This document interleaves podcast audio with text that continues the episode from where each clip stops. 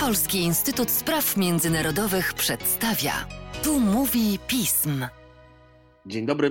W podcaście Polskiego Instytutu Spraw Międzynarodowych witam Państwa Łukasz Jasina i witam Arka Legiecia, naszego specjalista od spraw Azji Centralnej i Kaukazu Południowego. Cześć Arku.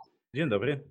Gdy spotykamy się z Tobą, przynajmniej gdy spotykaliśmy się z Tobą ostatnio, mieliśmy bardzo dużo tematów wojenno-militarnych. Chcieliśmy omawiać to, co się działo w Karabachu między Armenią i Azerbejdżanem. To jest zresztą temat, do którego pewnie jeszcze wiele razy wrócimy, ale rozmawiając o tych kwestiach, zapominamy, że w Azji Centralnej i na Kaukazie Południowym, czyli tych rejonach, którymi się zajmujemy, zazwyczaj dzieje się bardzo dużo i tak, mimo różnych działań militarnych. Kazachstan nie kojarzy się nam zazwyczaj z demokracją parlamentarną, a tymczasem jednak parlament tam istnieje. Zbliżają się wybory. Czy wybory w państwie takim jak Kazachstan, zarządzanym tak, a nie inaczej, z takim, a nie innym systemem władzy, są wydarzeniem ważnym?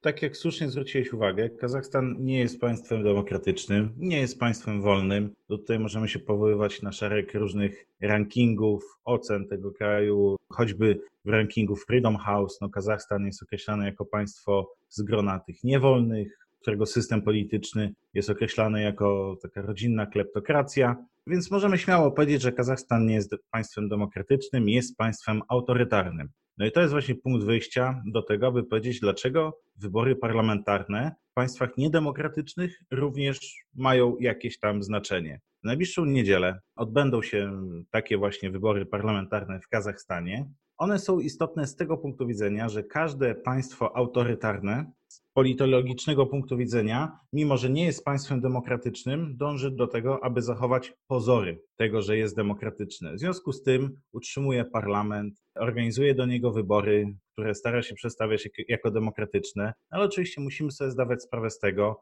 że rola parlamentu w systemie politycznym Kazachstanu no nie chcę powiedzieć, że jest żadna, ale jest bardzo, bardzo ograniczona i wpływ tej instytucji na proces podejmowania decyzji, na kształtowanie priorytetów polityki wewnętrznej czy zagranicznej państwa, no jest bardzo ograniczony. Aczkolwiek nie oznacza to, że ta instytucja czy te wybory nie mają żadnego znaczenia.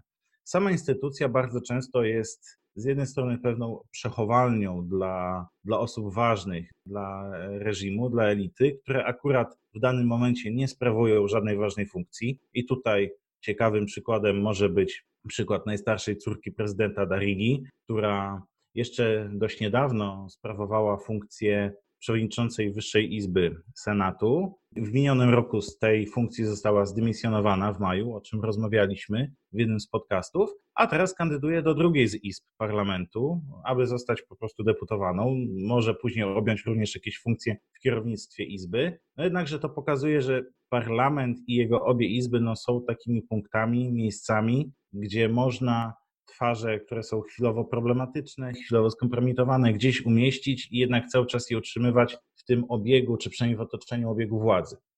Aczkolwiek same wybory, które będą przeprowadzone w najbliższą niedzielę, są istotne jeszcze z kilku takich innych, troszeczkę symbolicznych punktów widzenia. Jeden jest taki, że to będą pierwsze wybory parlamentarne, które zostaną przeprowadzone za prezydentury Kasyma Żomarta Tokajewa, a więc człowieka, który został prezydentem Kazachstanu po Nursultanie Nazarbajewie, który wciąż pozostaje poniekąd w cieniu Nursultana Nazarbajewa czy pod jego kontrolą, ale jednak który w ostatnich miesiącach poczynił pewne ruchy dla większego upodmiotowienia się na scenie politycznej, dla choćby takiego wizualnego osiągnięcia jakiejś niezależności od, od pierwszego prezydenta Kazachstanu. Nawet jeżeli jest to ruch pozorowany, no to te wybory są okazją dla Kasyma Żomarta Tokajewa, aby pokazać, że państwo znajduje się w dobrej kondycji, że sytuacja w kraju jest stabilna, że konkurencja polityczna zachodzi dobrze, ale również jest to moment do tego, aby swoich ludzi, swoich protegowanych w większym stopniu wepchnąć do tego obiegu władzy, o którym już wspominałem, a więc umiejscowić w parlamencie. Bo oprócz oczywiście nie ma kon realnej konkurencji politycznej w Kazachstanie. Wszystkie partie, które biorą udział w wyborach, a jest ich pięć, są to partie albo rządzące, albo partie koncesjonowane przez system.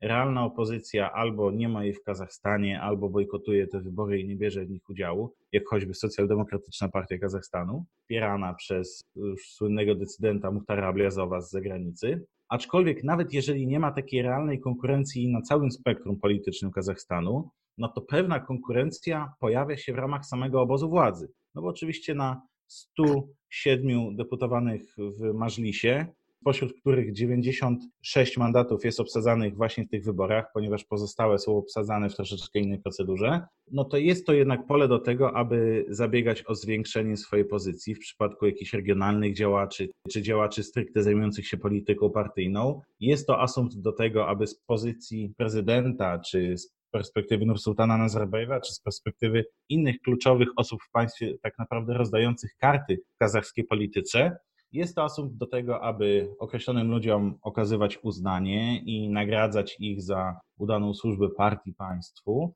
a w związku z tym dawać im pozycję w parlamencie, dawać im mandat w parlamencie. Jest również asumpt do tego, aby niektórych działaczy rozliczać i do tego parlamentu ich nie dopuszczać. I jest to tylko ten jeden ciekawy aspekt jakiegoś takiego przejawu rywalizacji politycznej, który może mieć znaczenie w Kazachstanie. Ale jeszcze są inne aspekty, już nie dotyczące stricte rywalizacji politycznej, ale kluczowego aspektu dla tego państwa, a więc stabilności. Są to pierwsze wybory bodajże od 2004 roku, wybory parlamentarne, które są przeprowadzane w normalnym terminie.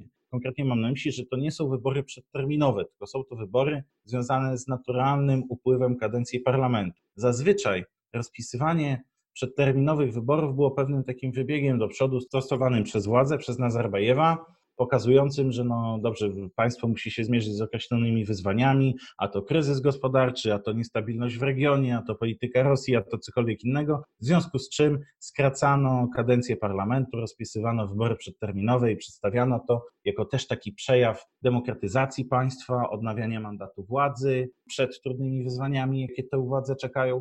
Tym razem to się nie zdarzyło, co ma być też pewnym sygnałem dla społeczeństwa, dla obserwatorów sytuacji w regionie, że sytuacja w kraju jest dobra, mimo pandemii, mimo gospodarczych problemów, mimo choćby ostatnich kontrowersyjnych wypowiedzi rosyjskich polityków na temat Kazachstanu, kwestionujących przebieg kazachskich granic czy tożsamość narodową Kazachów. Te wybory mają pokazać, że wszystko jest w porządku, że kraj jest stabilny i że tak naprawdę po wyborach nic się nie zmieni w tym pozytywnym znaczeniu tego określenia. W związku z tym wszelkie manifestacje, wszelkie protesty wyborcze, wszelkie komplikacje, jakie podczas tego procesu mogłyby wyniknąć, są czymś, czego władza za wszelką cenę stara się uniknąć. W związku z tym już przed wyborami doszło do kilku prewencyjnych aresztowań, czy też akcji policji, które prewencyjnie rozbijały protesty, czy, czy jakieś manifestacje, które mogłyby się zdarzać w określonych częściach kraju, aczkolwiek też warto dodać, że władza w tym aspekcie nie może się za wiele obawiać, ponieważ poziom mobilizacji społeczeństwa kazachskiego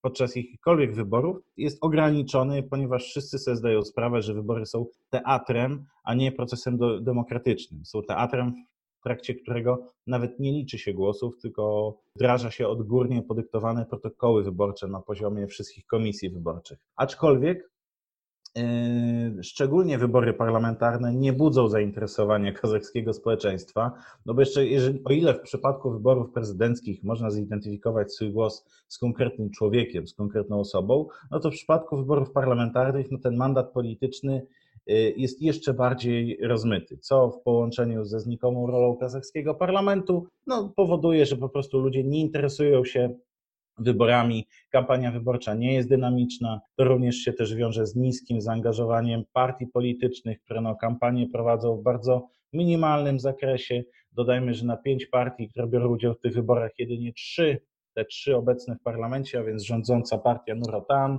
liberalna partia Agżoł, koncesjonowana przez władzę i partia ludowa, która jest w zasadzie no, takim, która przeszła rebranding, bo w zasadzie to są po prostu, jest to partia komunistyczna w zasadzie tylko te trzy partie były w stanie utworzyć swoje biura wyborcze na terenie całego Kazachstanu. Pozostałe dwie działają w zasadzie tylko w głównych miastach jak Nursultan, Almaty czy, czy Atrał.